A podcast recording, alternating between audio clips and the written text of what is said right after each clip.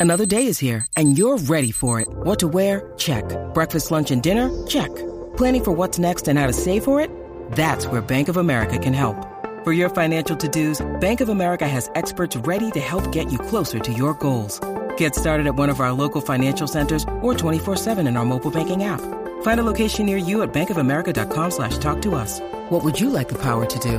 Mobile banking requires downloading the app and is only available for select devices. Message and data rates may apply. Bank of America and a member FDIC. Ese es el sueño de todo el mundo, de todo el, que, el que practica algún deporte, pero en específico el atletismo. Participar algún día en los, buenos, en los Juegos Olímpicos y tratar de ganar por lo menos una medalla representar a su país, poner el nombre de su país en lo más alto. Yo quise llegar ahí. Yo, ten, yo tengo eh, las condiciones, o porque soy un atleta de, alto nivel, pero no pude llegar por eso, por los documentos. El 23 de septiembre de 2013, el Tribunal Constitucional de la República Dominicana emitió la sentencia 168-13, la cual resuelve que las personas que nacieron en el país desde el año 1929 y cuyos padres estuvieran en situación migratoria irregular no debieron ser considerados ciudadanos dominicanos, sino en tránsito.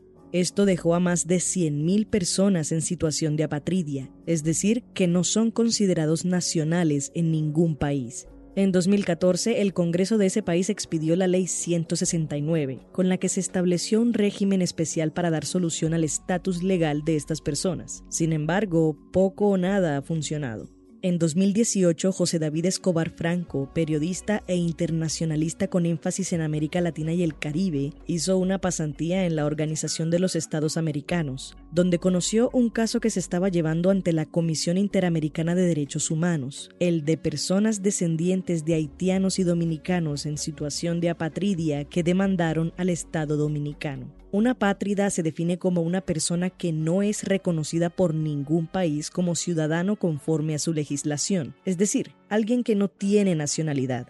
Las implicaciones que eso trae son gravísimas para la vida de cualquier ser humano, pues una pátrida no puede estudiar, trabajar, acceder a servicios de salud, viajar, casarse, entre otros derechos que el resto de la población a nivel mundial tiene por el hecho de contar con una nacionalidad. Una pátrida vive, pero no existe Nadie lo reconoce, nadie lo reclama. Hace parte de los nadies de los que hablaba el escritor uruguayo Eduardo Galeano. Y desde el inicio de la carrera me había interesado eh, el caso de, pues, del problema entre Haití y la República Dominicana. Hice muchas cosas durante la carrera, todos los trabajos de las clases los hacía en torno a ese tema. Siempre me, me interesó muchísimo y lo estudié y eh, pude hacer entrevistas y todo, pero todo lo hice desde Colombia. Y ya cuando llegó el momento de hacer mi tesis de grado, pues me pareció que lo correcto era hacer una tesis sobre ese tema y definitivamente había que ir a la República Dominicana. No, no podía ser que yo fuera a hacer mi tesis después de todos esos años estudiando el tema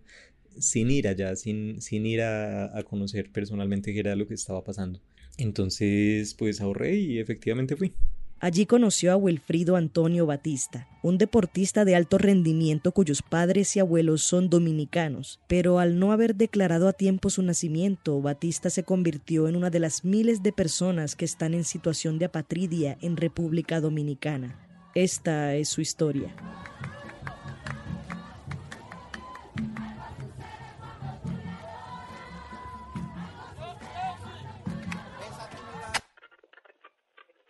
Esto es Impertinente. Mi nombre es Paula Cubillos. Quédense con nosotros.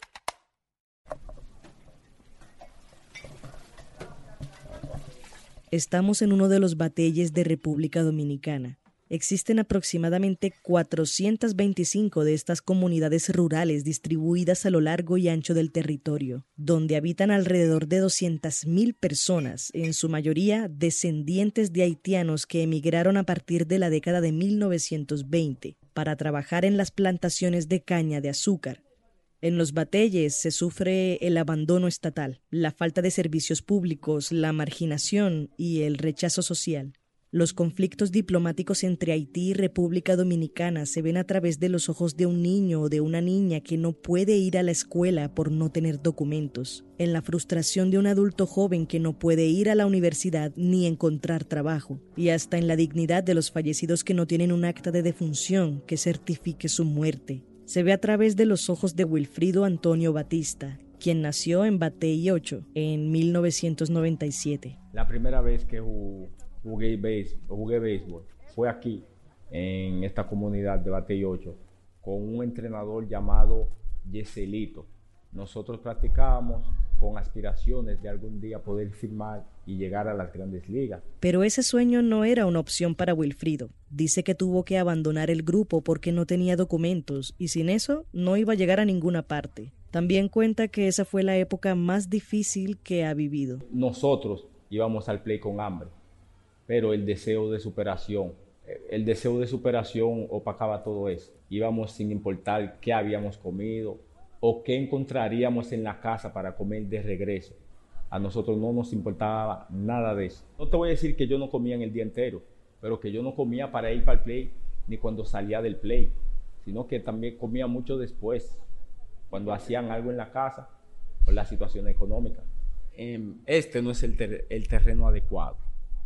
Primero es como una sabana, no hay ni siquiera grama y un atleta deben entrenar en un terreno adecuado, que es sobre una pista hecha con chevron y entreno como cualquier otro que entrene en el terreno adecuado. Wilfrido descubrió que era buen deportista cuando asistió a un campamento en 2016 en Santo Domingo. Fue el más sobresaliente del grupo. A mí me invitó otro que era atleta de aquí, que estaba en un nivel superior. Me invitó, fuimos para el campamento, fue un grupo de aquí y allá yo fui el más sobresaliente. Incluso allá estaba el ministro de Deporte que me felicitó y hasta me invitó a quedarme, pero por mi situación yo me quedé, pero tuve que volver. De todos los deportes que practica, Wilfrido destaca en atletismo, concretamente en velocidad. Cuenta que el proceso de preparación es largo, que los atletas pueden durar el año entero entrenando para participar en las competencias y que una semana de falta te puede costar todo. Dice que lo suyo es correr. Su récord es de 10,42 segundos en los 100 metros planos, lo que le alcanza para clasificar a los Juegos Olímpicos, pero de nuevo, sin documentos, no puede llegar lejos. Mi última competencia fue en diciembre, no del año pasado, sino el antepasado. Diciembre de 2019 fue mi última competencia. No te, no te piden documento para participar en competencia. Ahora, para viajar al exterior o para, por un ejemplo, cobrar algún sueldo, tienes que tener documento. Wilfrido explica que la Federación de Atletismo evalúa a los deportistas y, según su nivel de desempeño, los envían a competencias en el exterior. Él era uno de los atletas con mejores resultados. Cumplía con todos los criterios para ser enviado a participar en los Juegos Olímpicos por la Federación, pero Wilfrido sabía que eso no iba a pasar. Eso me ha afectado en todo. Tengo 24 años nunca he trabajado y no es porque no he querido, sino porque sin cédula tú no puedes trabajar aquí. Tengo seis años que terminé la secundaria y nunca he podido ir a la universidad. Y yo siempre he sido el, estudiante más destacado de mi curso. Tengo un promedio de nota en todas las materias sobre los 98.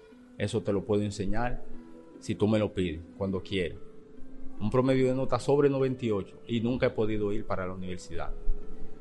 No puedo avanzar en los deportes. Tuve que dejar la pelota a los 17 años, por eso mismo. Sin documento, la aspiración no vale nada. Esto solo se queda ahí.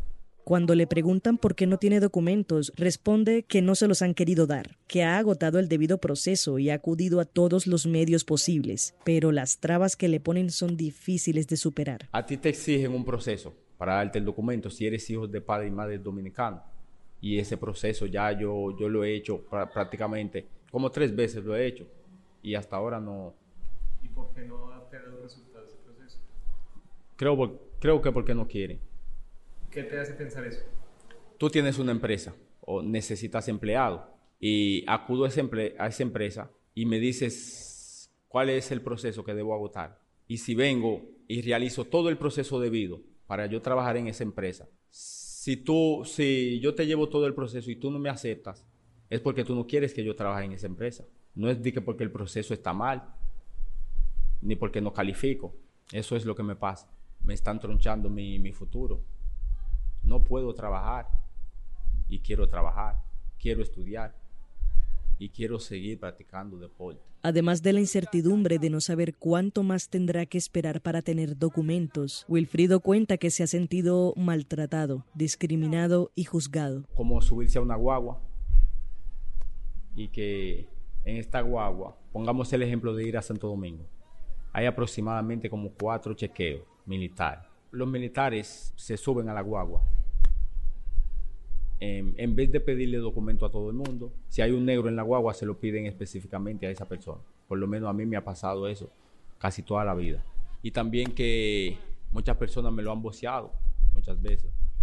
Haitiano el diablo y muchas cosas. Maldito negro también. Yo me quedo callado. Es mejor ignorarlo. Si esto se resolviera en algún momento eh, y te dieran nacionalidad dominicana, ¿qué sería lo primero que harías? Lo primero, creo que ir a la universidad porque el deporte yo creo que yo nunca me voy a detener. Si me dan los documentos me van a hallar haciendo, me van a hallar haciendo deporte. O sea que nunca me voy a parar. A Wilfrido también le gustaría ser profesor. De hecho, a lo largo de la conversación habló sobre transmitir su conocimiento en deportes a los más jóvenes, con la esperanza de que estos tengan oportunidades para salir adelante. A veces me he puesto a pensar, ¿para qué lo hago? Em, si yo no sé ni siquiera cuándo voy a tener un documento me he puesto a pensar que estoy gastando mi tiempo y, y ahí mismo saco la conclusión que yo no tengo nada que perder. Yo lo hago porque me gusta. Es tan tal que si por lo menos yo a mí me prohibieran participar en eventos de atletismo o de cualquier deporte, yo por lo menos iba a seguir entrenando, por lo menos para mi beneficio y para mi salud, porque me gusta. Y enseñarle también a los, a los demás. Aprendí mucho de, de mi entrenador, de mis compañeros, y todo lo que he aprendido se lo estoy transmitiendo a algunas personas que aquí lo necesitan y que en algún futuro pueden convertirse en alguien o hacer algo para la comunidad. O sea, ¿tienes esperanza de que cambie la situación? Sí, tengo, a eso solo hay que tener fe en Dios y yo creo que va a cambiar. Eh, no, más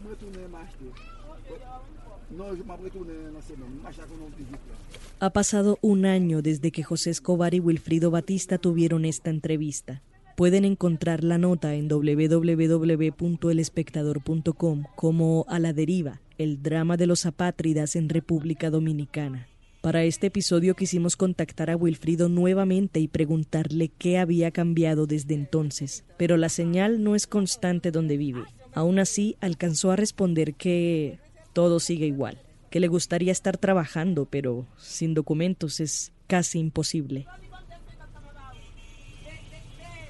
La Agencia de la ONU para los Refugiados, ACNUR, establece que determinar cuánta gente vive en situación de apatridia no es fácil, precisamente por la condición de invisibilidad y falta de documentación. Sus estadísticas estiman que hay 4,2 millones de personas apátridas en 94 países. Sin embargo, se cree que esta cifra puede ser notablemente mayor. La ACNUR explica que la apatridia se puede dar por múltiples causas, como el desplazamiento entre fronteras, la discriminación religiosa, racial, étnica y de género, por lagunas en las legislaciones de los países en materia de nacionalidad, entre otras. Frente a ello, estableció la Convención de 1961 para la reducción de la apatridia como principal herramienta para establecer normas para la concesión y el no retiro de la nacionalidad. Colombia hace parte de esta convención. Citando el informe publicado por la Universidad de los Andes y el Centro de Estudios en Migración en 2020 llamado La Apatridia en Colombia, fragmentos dispersos de una conversación pendiente, los niños y niñas que nacen en Colombia de padres venezolanos se encuentran en riesgo de apatridia por las barreras a las que se enfrentan sus padres. Por un lado, de cumplir con la normatividad venezolana, con el fin de registrar a sus hijos como nacionales venezolanos nacidos en el extranjero. Por el otro, por la extrema dificultad para demostrar que están domiciliados en Colombia a causa de su estatus migratorio, para que sus hijos adquieran la nacionalidad colombiana por nacimiento. Esto es así porque la Registraduría Nacional del Estado Civil considera que el domicilio del extranjero queda aprobado solamente cuando éste sea titular de una visa tipo migrante o tipo residente. Estas son visas a las cuales la población migrante venezolana se encuentra, en muchos casos, en la imposibilidad de acceder. ¿Qué significa pertenecer a un lugar? ¿Qué significa ser reconocido por un país? ¿Por qué parece que solo somos sujetos de derechos y somos ciudadanos de una nación? A pesar de la situación que vive, Wilfrido dice que se siente orgullosamente dominicano, porque nació y creció ahí, tiene a su familia, a sus amistades, su historia, sus sueños y anhelos. Eso no lo determina un documento ni lo puede arrebatar la desnacionalización. Los conceptos de fronteras físicas e invisibles nos han separado cada día más como humanidad. Nos han hecho pensar que la confrontación y el rechazo a las diferencias son la herramienta más razonable frente a la colaboración y el reconocimiento del otro, que somos irremediablemente diferentes. Pero ¿realmente lo somos? Este capítulo termina citando la premisa principal de este podcast. Somos personas diferentes viviendo historias similares.